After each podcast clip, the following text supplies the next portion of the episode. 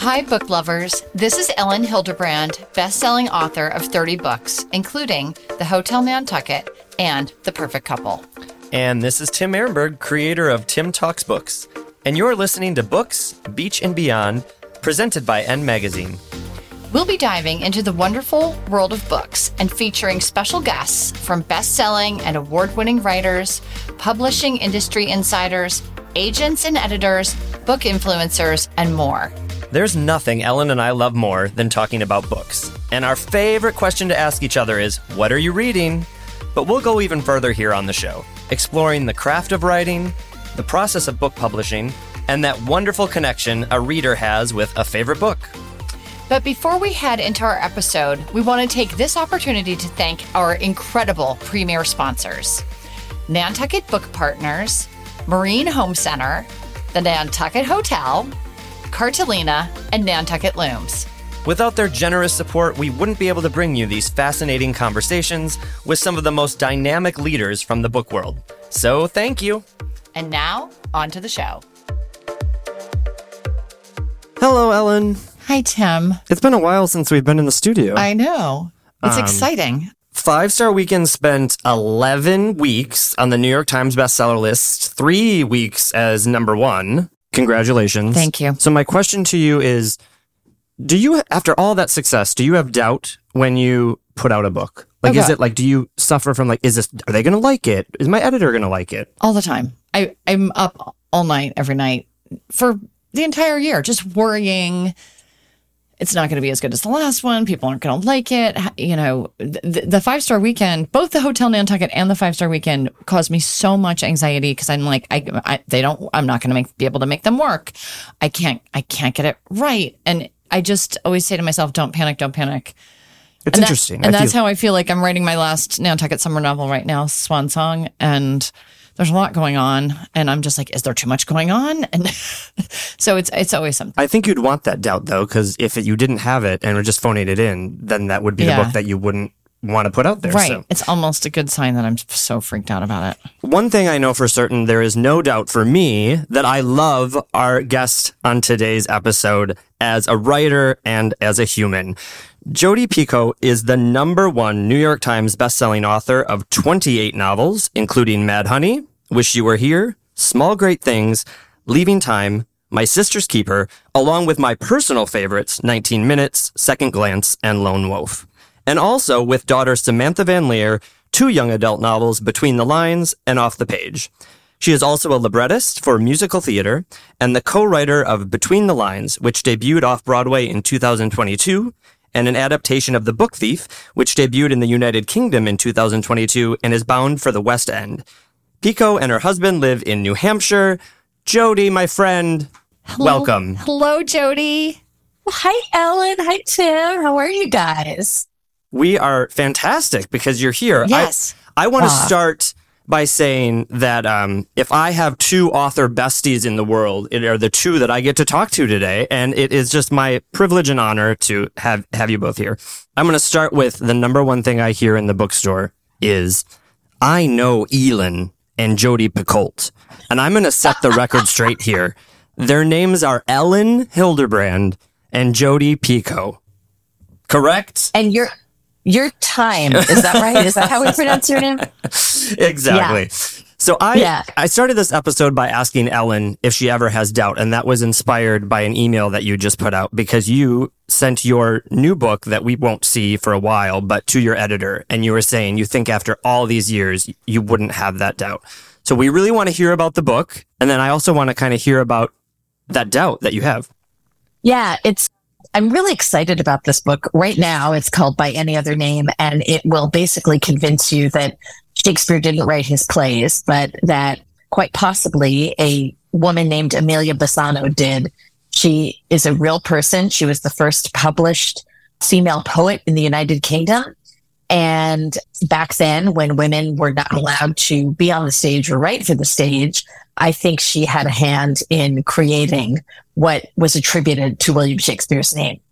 And it's really a book about gender discrimination in writing and in theater. That's the historical part. And then there's a modern day part, which is about her descendant, who is a young playwright in New York City who is still facing the same kinds of gender discrimination 400 years later. And it was a really challenging book to write. The historical fiction part nearly killed me, getting it accurate and making sure that I was keeping all my balls juggling in the air as I was learning from academics and, and studying actual first source documents. My advice to you, Elin, is don't write historical fiction. It's really, really hard. Yeah. I can't even imagine. But- I have to say, like, the premise is so fascinating. One of my favorite books in recent memory was Hamnet by Maggie O'Farrell. Yes. Mm-hmm. Loved it so much. I don't even Love that like book. I don't even like Shakespeare, but that novel made me so interested in his actual so this book I'm going to abs- I'm I'm going to love it. Yeah. I'm going to Yeah. love it.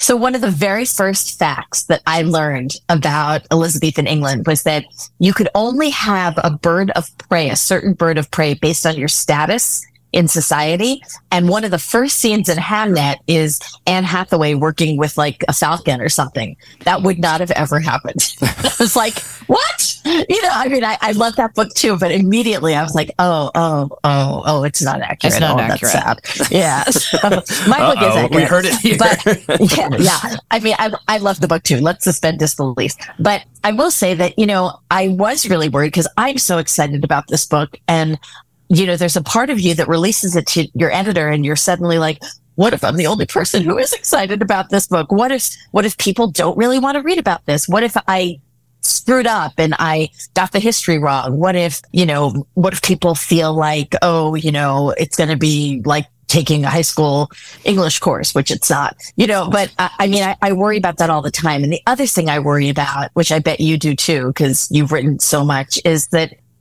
every time I think I, I try to outdo myself with every book, I really want to do better than, you know, each time.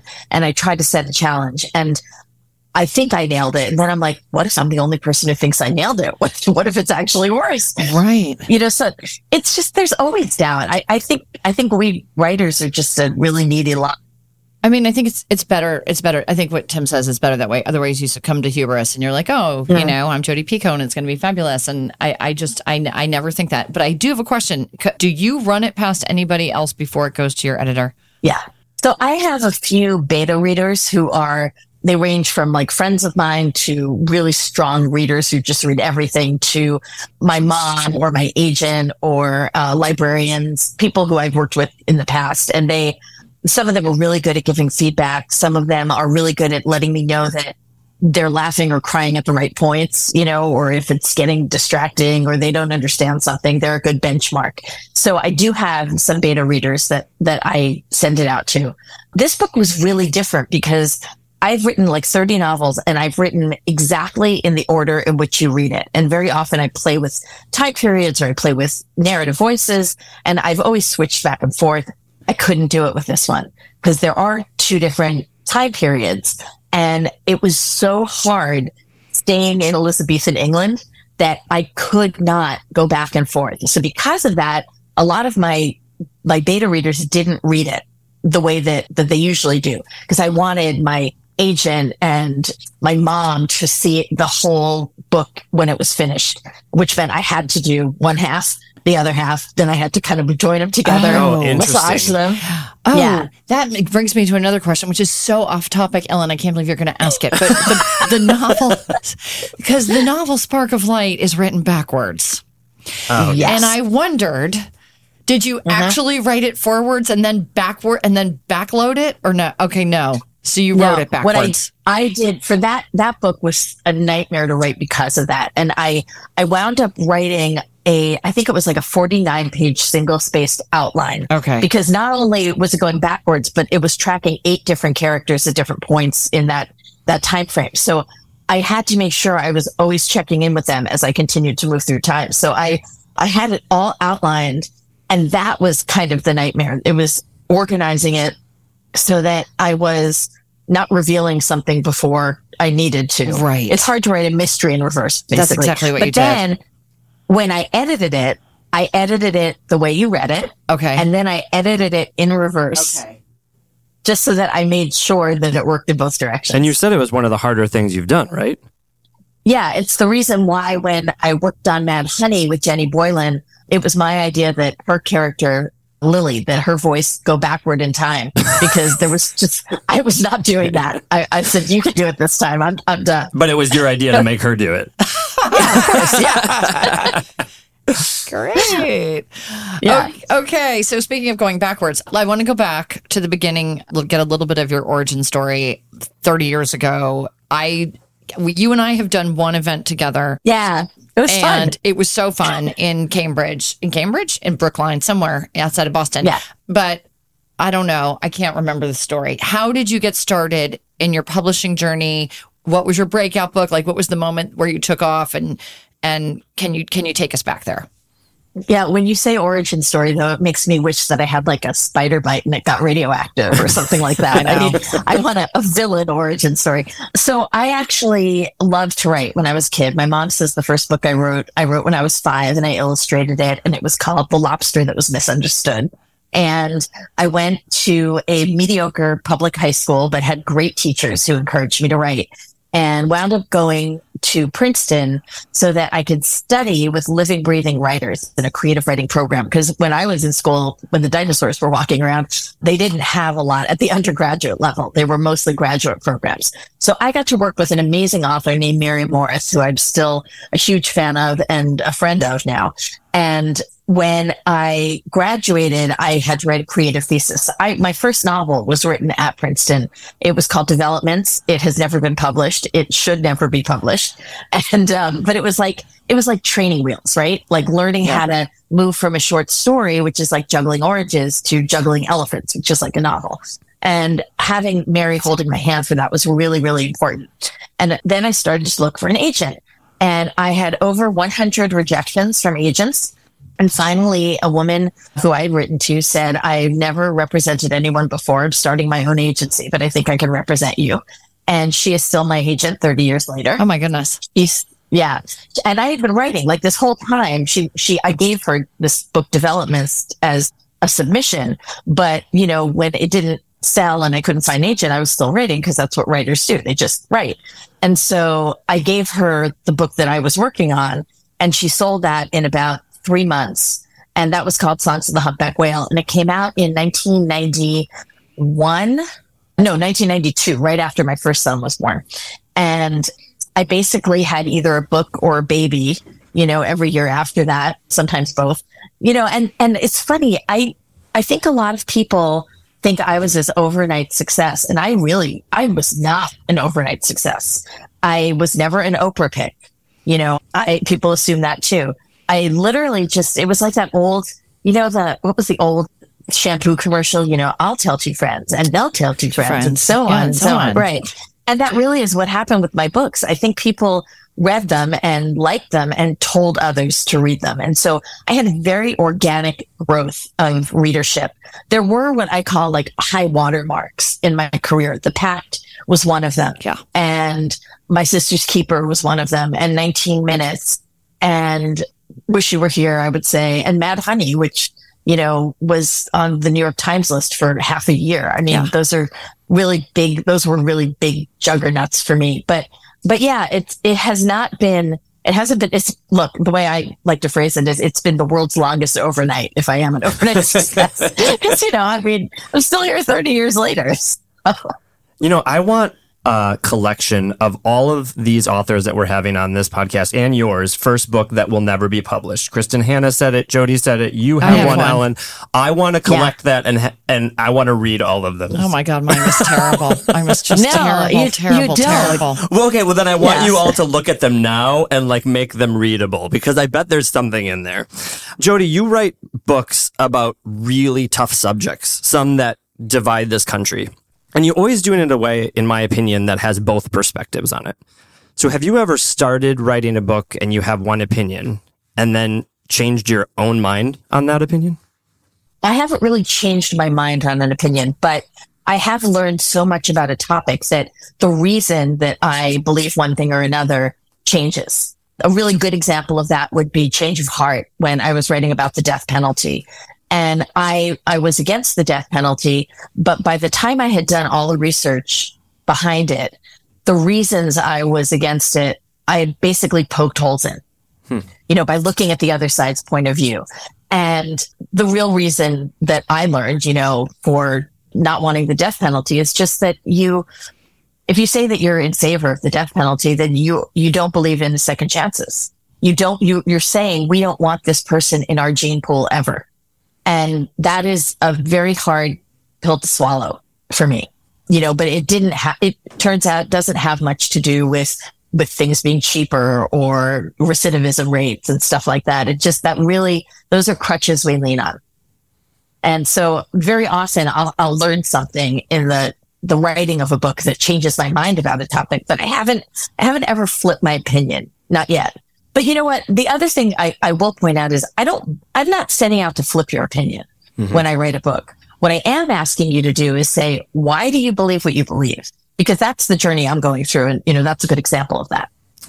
Uh, one of the things that is sort of the trademark of your novels is the twist. Fair enough. yeah. Um, you always say you know you so I actually didn't know this, but Tim told me that you know the ending of a book before you write the first word. So you know what the twist yeah. is. Okay. Is there any plot twist that changed from the original idea? So the plot twists didn't change from the original idea because like it's that's how I structure my brain before I write a book. I'm like, okay, here's where I'm starting and here's where I have to get. How I get there is always up for grabs. And very often characters do things that shock me, surprise me, take me off in a different direction. And, it's kind of fun to hang on to the reins and see where they're going to lead you. I have, however, I, I, would say probably the hardest plot twist for me was in Wish You Were Here. It has a massive yeah, plot massive, twist. Massive. It comes in the middle. And I honestly had no idea what the second half of that book was going to be. I was like, well, who knows? Hope you know? people and enjoyed it that. Was, yeah, it was during COVID, and I was like, my whole life is such a mess at that point, you know. And I was it was just it, writing that book was a reaction for me to lockdown and to having asthma and being terrified and you know and and having my whole world upended like all of us did. And you know i always say that i wrote the book because i didn't have a therapist yet. And so you know that was kind of what that was for me. And halfway through the book i knew i was going to have this twist in there. And then i was like i don't know what i'm going to do after that. Wow. And i i have never started a book not knowing the end until then Hmm. But once I got to the middle and I got to the twist, it was very organic. And I was like, oh, I just made a really big knot. All I have to do is untangle it now. You know, so I then screamed. I figured out what I, I screamed. Yeah. yeah. you could not see that. Coming. I screamed.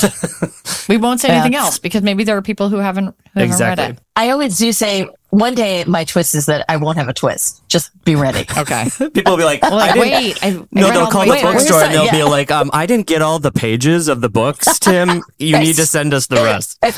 so we're we're naming all the bullet points of a Jodi Picoult novel. The weird, the twist, both perspectives. The other one is the research. We alluded to it a little bit in the beginning. I'm always so fascinated with that chunk of time that you spend on your research and then being able to seamlessly put that into a novel. Can you share with us some of your favorite stories or people that you met during these re- uh, from all 30 years of writing books? What do you have a favorite? Yeah, my favorite is 100% the research I did with ghost hunters for Second Glance they're actually they have a show called Ghost Hunters now, and they're on TV. But back when I met them, they were Roto-Rooter plumbers in Rhode Island, and they were doing this on the side. And I had found them online. I was looking for the closest paranormal society to where I lived, and they were like, "Oh, come on down. You know, we'll teach you about ghosts." So I remember that my my oldest son, Kyle, was probably about like eight or nine, and he was terrified of ghosts. So here I am going, you know, there's no such thing as ghosts. And then I'm packing my car to go ghost hunting. So I go down in January and they take me to an abandoned mental institution in Providence that burned down with people in it. And it's very cold out.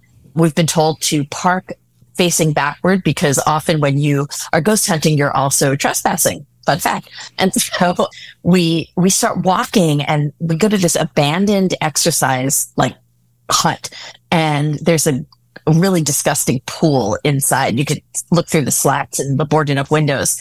And one of the guys takes his camera and he takes a picture and it's a digital camera. And what you see look like fireflies all over the screen.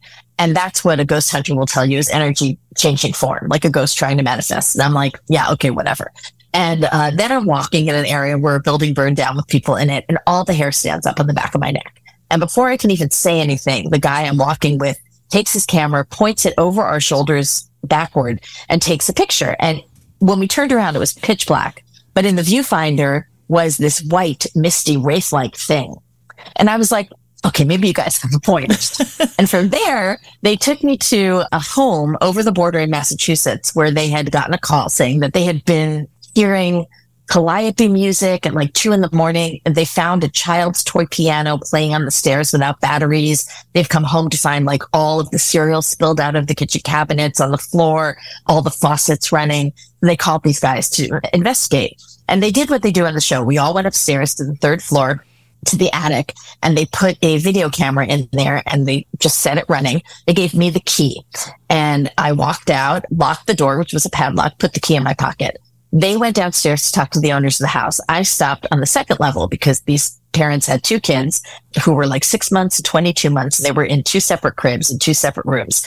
And I, you know, peeked my head in and they were fast asleep, nothing going on. And I went back downstairs and listened to the owners talking to the ghost hunters for a while. And then I said, I'm going to go check on your kids. Went back upstairs and this is five minutes that have passed where there had been nothing on the floor of the first child's room. On the edge of the crib on the floor, like making an L shaped outline, were six pennies that were all dated between 1968 and 1973. So I picked them up and I put them in my pocket, went to the next kid's room. Same thing, where there had been nothing on the floor. There were now six pennies in an L shape, 1968 to 1973. Finally, I took the key out of my pocket, opened the padlock, went upstairs to the attic, and underneath the video camera tripod, as if someone had gone like, were another 25 pennies, all dated between 68 and 73. I still have all the pennies.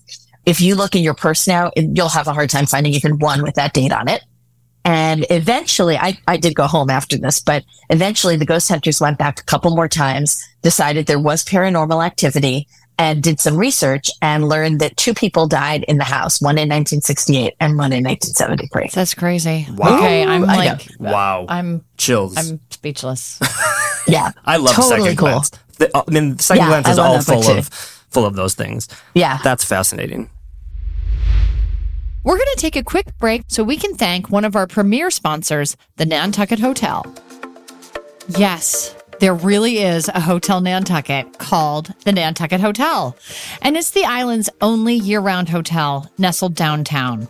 Come see why Hilderbabes return every year to one of my favorite island hangouts and the inspiration for my novel. New this season is Sailor's Valentine, Nantucket's most romantic dining spot on the front porch. Small bites and craft cocktails. Discover the new look of the lobby and dine in the breeze for delicious coastal cuisine. Done eating? Why not join the Nantucket Club and work out, swim, or get a massage at downtown's only fitness club? It's all happening at the Nantucket Hotel. So you wrote an entire novel about this place. I did. What is the best thing about the Nantucket Hotel? I mean, I think the best thing is it's family owned, it's independently owned, so it's not a corporation. You're not checking into a Hilton. It feels very specific to place. It's absolutely gorgeous. Everything is hand curated. It has just a very Nantucket vibe to it, which I absolutely love. The staff is so friendly. Yes, the best staff and the amenities like the gym. I started by going to the I joined the club at that point where you could join the the gym and the pool and I was there in the morning to work out and then I went in the afternoon and I wrote I think 3 novels sitting by the pool. Wow. And I think it's being redesigned, right? It's like everything the lobby brand has been new. completely redone. It is absolutely stunning and now they have the new Sailor's Valentine little cocktail small bites place on the porch. Front well, porch. we'll have to go check that out for sure. We will. Thank you, Nantucket Hotel. Thank you. This is a question for both of you, actually, because you both have told me before that you have, as a writer, you have to be your best editor. Like you, before you write, you know, you write on the yellow pads and then you're editing it. What is a quirk of Jodi that you're constantly editing about yourself? And Elin, same question to you. Like, what is it? What's an Elin quirk that you're constantly editing for yourself? I can promise you that I will never get the timeline right ever. Like when my copy editor sends back the copy edited manuscript, they're always pointing out, well, this was in March and now it's a week later and it's December. and, you know, like I'm, I'm always like, oh, I'm going to be really vigilant this time. And I just never get them all. It's so hard to keep track of that stuff. I have that problem also, but I, I mean, I just, I'm always going back in you know, you want to say the most with the fewest number of words, I think. And so yeah. I, I do always, and Jodi, I don't know, I always overwrite at first. You, you overwrite because, and I'm always because you can take it out, you know, but, and then I'm always like, when I'm doing my personal editing, I'm always like deleting, deleting, mm. deleting, deleting. That's so interesting. You'd almost think it's the opposite, that you'd underwrite and then add. That's crazy. No. Hmm yeah, most of the time there. I agree. I I overwrite more than I underwrite. So one enormous nerdy writer topic that I want to discuss with you, Jodi, is point of view. I do all of my novels from multiple points of view in close third. I have I have a personal prejudice against the first person against the first person. I will read it and I will point out two books that I read this year that I love so much that were in first person were Yellowface and I have some questions for you by Rebecca Makkai. Both first person, both outstanding. In general, I prejudice against the first person. Uh, that was a little bit. Uh, uh, I was. I went to the University of Iowa Writers Workshop for graduate school. Frank Conroy, my professor, did not want us writing in the first person. So at that point, I just started doing close third. Talk. Can we? Do you, do you want to dig in here and talk about? Yeah. Because you do it all, but I want to talk about how you decide. It's actually a very calculated decision and it's a very practical decision. I can't write first person narratives. Like I, I can do multiple first person narratives. And actually, I love doing that because it lets you kind of inhabit the character a little bit. But I can't do that if my character doesn't know something important that I need my reader to know. So that's a, just a very basic, normal plot point. But when you're writing stuff with twists in it, sometimes your reader has to be smarter than your character is. So in that case, I'm going to need a third person narrative. I, I will also not write multiple first person narratives if I'm playing around with time in a very difficult way, mostly because I don't want to break my readers' brains. Yeah. Because if, you know, like if I'm writing a book like The Book of Two Ways, which is structurally difficult, or Spark of Light, again, structurally difficult, I'm not going to make you juggle points of view, first person points of view and a timeline because I want you to focus. So I, those are usually the very practical concerns that go into, you know, whether or not I write something. What I will tell you is I wanted to write in the second person ever since reading The Virgin Suicides. I was like, oh, I oh, gotta find too. the right story for this. Right. Me too. Yeah. And I did it. I, I actually wound up doing it in part in Handle with Care and I was so proud of that because it's really hard to find the story that will accommodate that. I read that book. And what I did, so I actually read a Katherine Heiny short story when I was living in New York in the ni- early 90s. She had a short story called How to Give the Wrong Impression. And it mm-hmm. was it was then later in her collection. She's a brilliant writer and she used the second person and it was a love story. It was su- such a good story. And I thought, oh, I'm going to do this. I'm, I'm dying to do this. I'm dying to do this.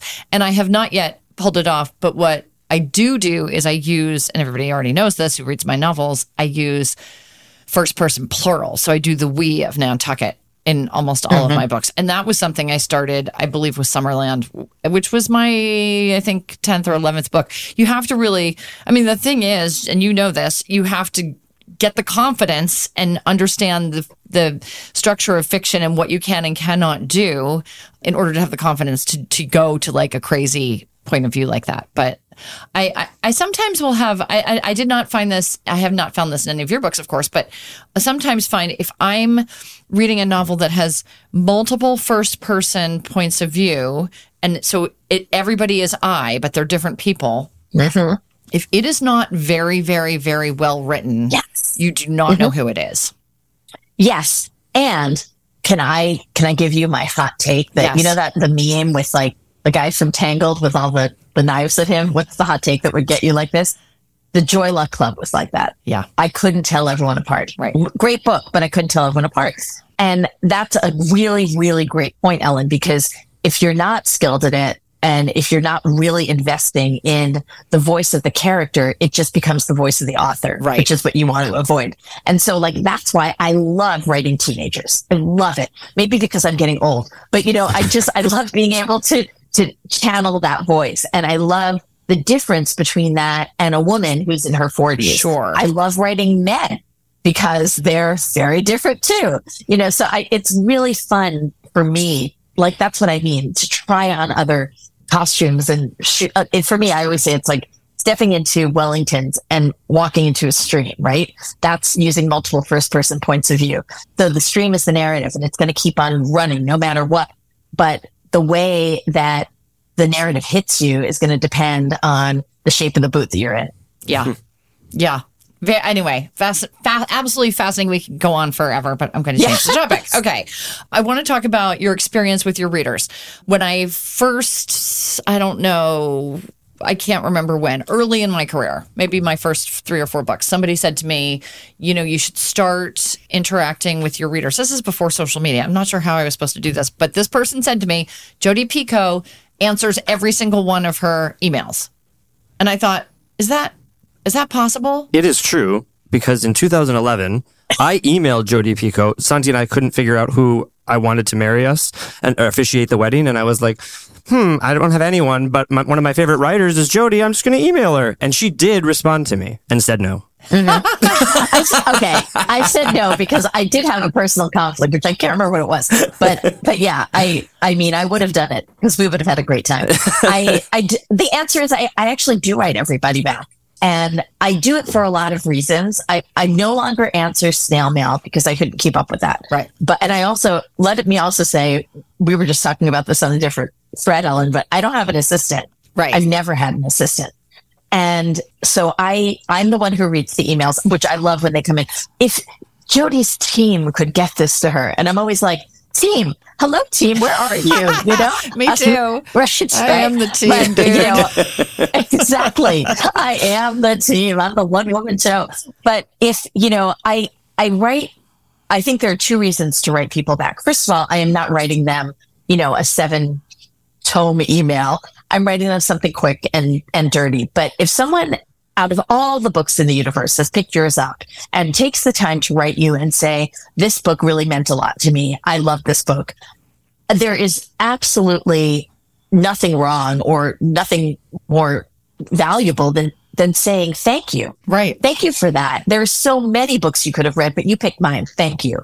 And what I found is, you know, like you said, I've had people come into to events clutching emails going, was this really you? Right. It means a lot to these people to hear from, from their authors, their favorite authors. On the other hand, the, the converse of this is also true. When I get nasty emails, and boy, do I get some nasty emails. I believe that civility is dead in this country and that people think they can hide behind a computer, send off a very rude and nasty email and figure, well, they're never going to read it anyway. Well, guess what? We are human. We do read these. It hurts when you say things like that. And I'm going to hold you accountable. And to that end, especially when I get people who are contentious and are angry about something I've written, or especially a topic that, you know, they don't agree with, I engage and I will continue to engage until they personally, you know, call me, I don't know, a whore or, you know, slur against, it happens, you know, or like, you know, I've been, I mean, on, on Twitter, well, Twitter's successful for different reasons, but, you know, I, right now, because of book banning, which I'm sure we'll talk about, I've been called a groomer and a pedophile because my books are being banned. And so, you know, there are points where you stop engaging because you, you're never going to get past that wall. But, but I, I can tell you for a fact that there are people I have engaged with who have stopped and paused in their, their, you know, vomit stream of rhetoric to say, wait, what? You know, like there was this one woman I was going back and forth about book banning actually, and she kept saying something about how, well, my books wouldn't be banned if I didn't have objectionable uh, material in them. She had not read my books, mind you, but she wanted to weigh in on this. And, and I said to her, but yeah, I finally got across to her the fact that in Florida, you do not have to read a book to ban it. A parent can object to a book without ever having read it or giving a reason for it. And that made her pause. And she said, what? You mean your books are getting banned and the people who are banning them haven't read the book? And I said, that is correct. And she wrote back, well, that doesn't seem very fair. Hmm. And I was like, you know, touch it. Right. Yes. you know, like I did it. I got through to her. So in some ways, engaging in that kind of dialogue, I think is really important. If I'm going to ask you to look at all different sides of an issue in my books, I want to walk the walk as a person too. Yeah, I will. I, I want, I have a bunch of different follow up questions to this. First of all, I mean, on the one hand, you know, we've been at this a long time. And so the world has changed. And so social media makes it easier, Yeah. makes it way, way, way easier for people to reach out. It also makes it easier. And in some ways, I'm feeling now like a little bit of a slouch. People will write that they like my book and I can just click like on their comment. And instead of saying the actual words, thank you. But I don't have, I actually, and I'm sorry to anybody who's listening to this who's like, she just only liked my comment. I do not have actual time to go in and say thank you to every single person, but I am, I am so, so grateful. Do you find that as well? Like you're using it's- social media? Absolutely. I will tell you that social media has completely changed the landscape It for has. publishing. And, you know, as someone who existed before social media as an author, it's what I call the American idolization of publishing because you are expected to not just write a good book, but you are your own best promoter of books. And, you know, nowadays book deals are being made based on how many followers you have as well. Right. So you have to curate that following before you even start publishing, which is really hard. And, you know, it's a time suck. Like every Yeah. minute that I spend now on threads is time that I'm spending away for writing a book. So I do try to balance that. I do like engaging on in social media in different ways. I, I find that, and it's funny, I have like all these different personalities based on the social media, right? So Facebook is almost entirely book updates or show updates if I'm writing, you know, a musical. Instagram is like pictures of my dog and my grandson, you know, and and clips from musicals or something that I've, I've been doing. And then Twitter is like where I get really angry and Yeah. political, very political. And and people get very upset when they see me politically there. And I'm like, well, you don't, you didn't have to follow me, right? You know, I mean, this is the real me. I'm allowed to be me on social media. You know, and I haven't really figured out what threads is going to be yet, but I stay tuned literally for that. joined yesterday. I'm, I'm on now on threads. I did and too. I feel like an, I'm like, what is, what do I do? I feel I- so it's, old. It's going to be the new Twitter. Yeah. And the great thing that I'm going to I use it for it is. the great thing I'm going to use it for is that I, people can ask me questions that I Yeah. can then respond to and everybody can see the answer rather than asking, you know, the Yeah. question 10 million times in your private messages. It's basically, I think it's going to be more, well, that's what I'm going to use it for. And like people can give suggestions and talk Yeah. about the books. I don't know. I haven't, I haven't really dug deep. I, I do want to point out something, some, a fun fact for everyone. Jodi and I are on a tech stream with three other extremely successful best-selling novelists.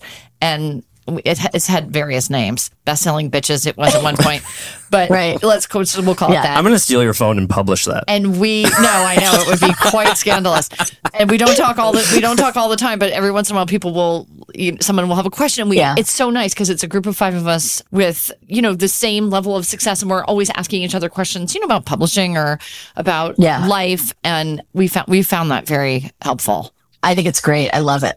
Yeah. So I want to go back to something Jodi said about on Twitter that you're getting political and you can be you. Why? I mean, readers want you both available, but then the minute that you are available to who you are, they say, "Why are you bringing? Po- I just want to read. Just read. Right. You know, shut up." So what? What are our Tim, thoughts? that nothing, nothing pisses me off more than hearing that because all art is political, period. You cannot write, you cannot create anything without having an opinion or a reason to create that art. So if you tell me, I don't, I don't understand why artists are getting political. I don't understand why actors get political. Why can't you just do your job? Well, my job is to challenge you. Mm-hmm. So that's all I have to say about that. Mic drop. Okay, we're gonna. I, I completely agree. Okay, you have collaborated with other writers. I have not yet. Well, I mean, we're gonna get to that. Uh, you did two books with your daughter, and then you did Mad Honey with Jenny.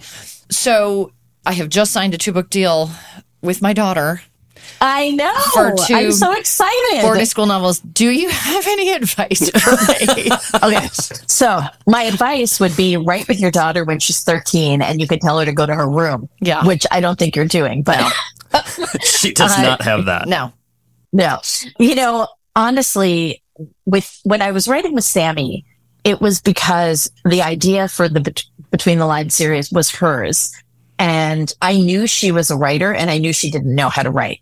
And so for us, the act of writing those two books was in many ways a private tutorial in how to write a novel, which worked because hello, Sammy just signed a two book deal herself Yay, writing Sammy. middle grade fiction. Yes. So I'm really, it was great. It was a great experience, but it was also, you know, just like any mother daughter experience, there were times I was like, I'm going to throw you out the window now, you know, and I, I think half of the original book was written in my office with her rolled up in a down comforter on the floor. Right. You know, like speaking through muffled layers. And Tim knows Sammy, so I'm sure he understands. but, you know, I mean, it's just, but she was also a really hard worker and she understood, now she understands how do you do it? Because lots of people want to write a book and very few people actually write a book.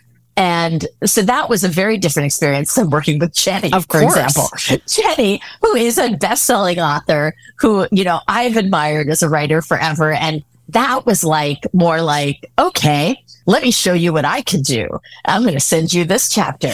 And then Stu would send me back a chapter and I'd be like, oh man, why is she so good? And then I would have to do better the next time. And so I argue that Mad Honey is some of the best writing I've ever done because I was constantly trying to live up to, you know, my reputation and to what Jenny expected.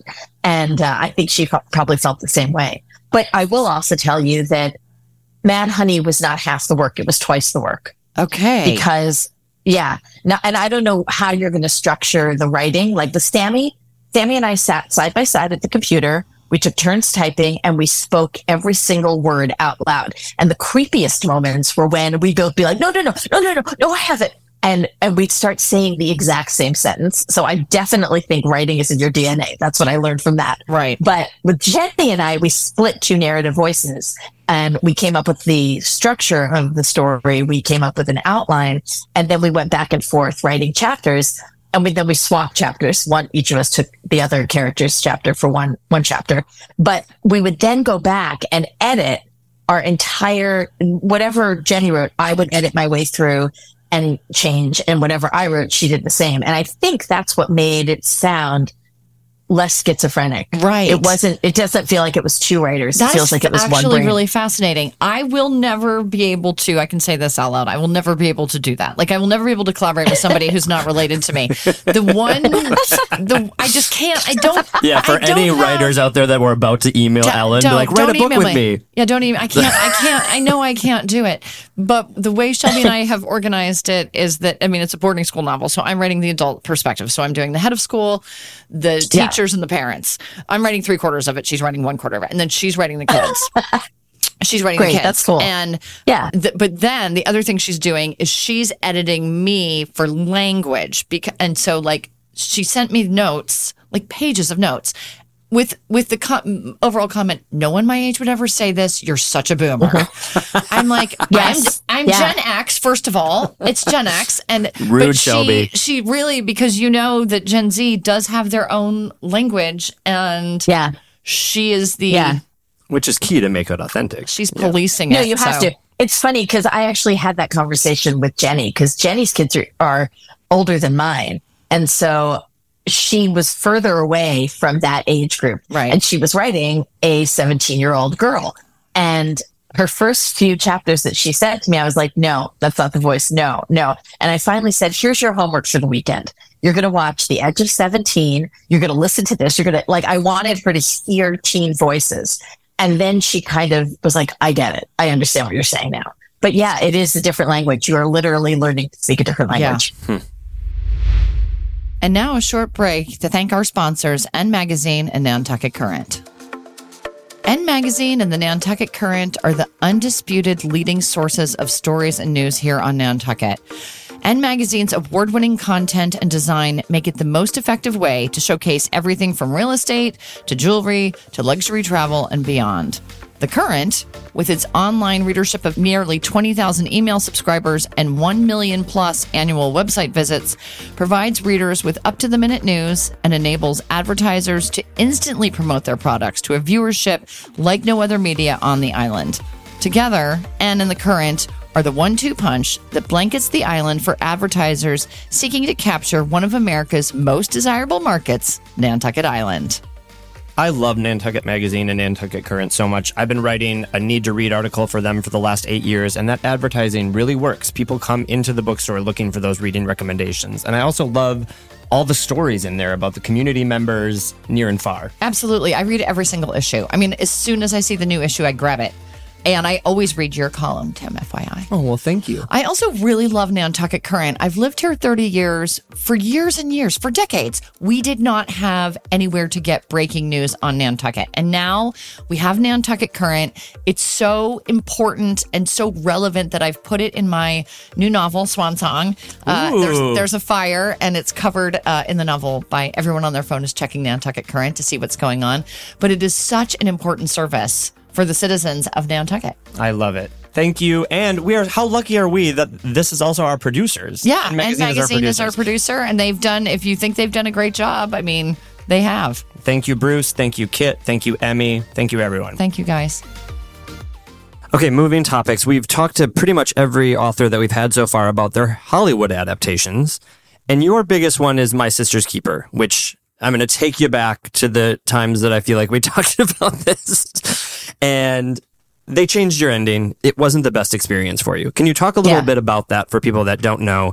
And then really want to hear about where some of your other books are right now. Yeah. So Hollywood is, is even weirder than publishing. And my sister's keeper was such a big moment because it, you know, it was being made by New Line Cinema, really big deal. And when I was asked to talk to Nick Cassavetes, who was the, he was going to be the director and the writer, the, the the one who adapted the script. And when I met with him, I said, the only thing I'm going to ask is that you not change the ending because that literally is what sold millions of books. And he read it and he said, you're right. I'm not going to change it. If anyone does, I'm going to tell you why and I'm going to tell you myself. And I was like, okay, cool. And he called me up every week for two years and would read me parts of his script and would ask me questions about character and stuff. And it, he created a script that looked a lot like the book. And then one day I got an email from a fan who worked at a casting agency. And she said, did you know they changed the ending? And Wow. I was on a pl- I was on a plane. We were taxiing, and I called Nick at home, and he would not take my call. Oh my gosh. And so I flew to LA. I went to the set. I he threw me off the set. I went to New Line Cinema. I, I hadn't even said anything, mind you, but he didn't want me there. It was like you know parents of divorce fighting over with the actors as their children. And I went to New Line Cinema and I told Toby Emmerich, who was the executive at the time, "You're going to lose money on this film because my fans want to see that ending." And he said, well, you know, Nick made the notebook for us, so we trust him, which is exactly what you should never say to me. And For so many reasons. Oh Yeah. boy. Oh so boy. That I is like gold. walked, yeah. I walked out of there and I was like, I'm out. And like almost for mental health reasons, I had to step away from that. And I waited until uh, they invited me out for a screening. They actually did invite me back to the set and I did go back to the set and I didn't say anything. Yeah, I, I met everyone. I went to the screening. When we got to the part where there was a pizza party as this girl was dying, I was, I actually started laughing because I was like, this is the stupidest thing I've ever seen in my life. And, you know, ultimately the movie didn't do well. And because of that, people in Hollywood thought I was psychic. And as a result of, of that terrible experience, I actually had more creative control for future projects, which is stupid and ironic. But, you know, because of that, other shows that have been adapt, other, other books of mine that have been adapted have had much more input from me, which is great. Right now, they're like, I have like all these horses that are kind of like chomping at the gate. Of course, the writer's strike just shut down the entire race, but you know, I would say right now, Small Great Things is the slowest developmental process ever. It had, it, it's gone through several writers and right now Anna Deavere Smith is doing the adaptation. Wow. Right? Oh Okay. my so I was like super excited about that. Right. And so she just turned in another draft literally the day the writer's strike started. I got a call from the executives who sent me the draft and I sent my notes back for whenever we can give them back. And the book of two ways is it's like right there. We were ready to pitch. We had meetings at Netflix and Amazon and, and Hulu and everything just stopped because of the writer's strike. So that's where that stands. Wish You Were Here is being done by Netflix. And they, what they had a writer that is, I think they just got a draft in from her right before the writer's strike. So I haven't even seen that. And then the fourth one is, uh, oh, fifth, sorry. Mad Honey was, we just signed the deal on that for a series. And um, Oh, I don't have any information about that yet. And then the last one was my personal favorite, Spark of Light, which was Yeah. completely set up at Hulu with Joey King starring in it, uh, the director who had done The Undoing with Nicole Kidman, Sony producing it, and Bekah Brunstetter, who used to write for This Is Us, writing the series. It was like dream team, and it was so good. And Hulu yanked it when right after the Dobbs decision, which overturned abortion rights in this country, because Hulu is owned by Disney, and Disney was afraid of being political.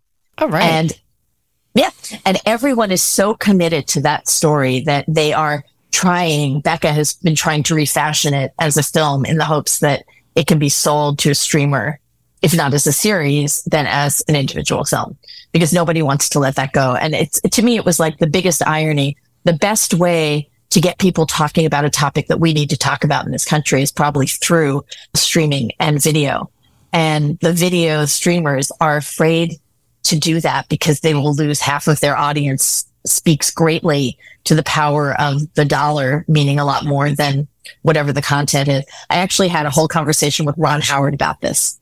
And I said, how are artists supposed to change the world if we can't get streamers to stand behind our ideas? And he went away for like three hours and he came back and he said, you know what? You're right. And you can't. Hmm. wow. Isn't that sad? Yes. Yeah. That's sad. Yeah. You touched on um, book banning before, and I you've been in the new not for a new book this year, but really you've been on every channel. I turn on the TV and it's you talking about book bans.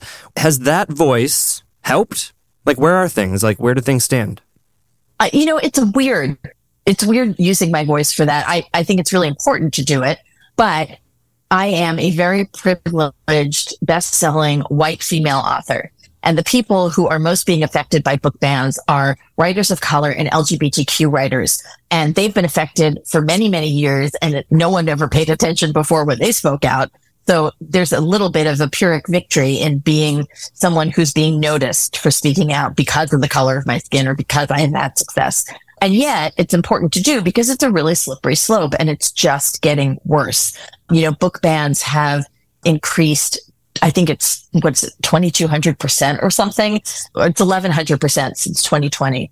We've gone from 200 titles banned to over 2500.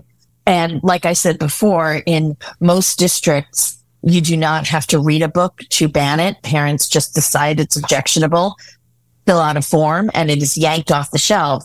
The problem is that now there are these parental rights, and I put that in quotes, laws in certain places like Florida that are enabling parents to do this, that are creating cultures of fear for media specialists and teachers who can't they can't get caught with a problematic quote again problematic book on their shelves because they wind up being fined losing a teaching license or in some cases even being charged with a third degree felony.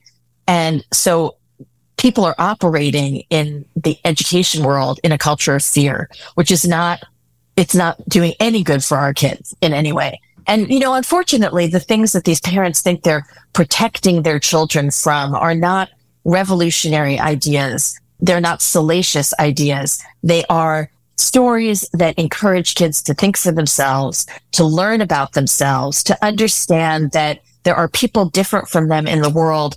And that's not only okay, it's fascinating.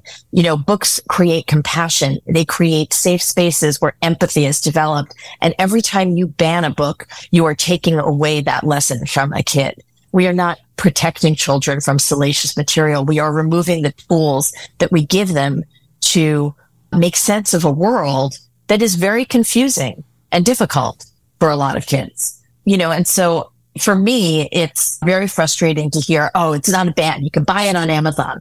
Well, you know, there's a reason that, that school libraries exist.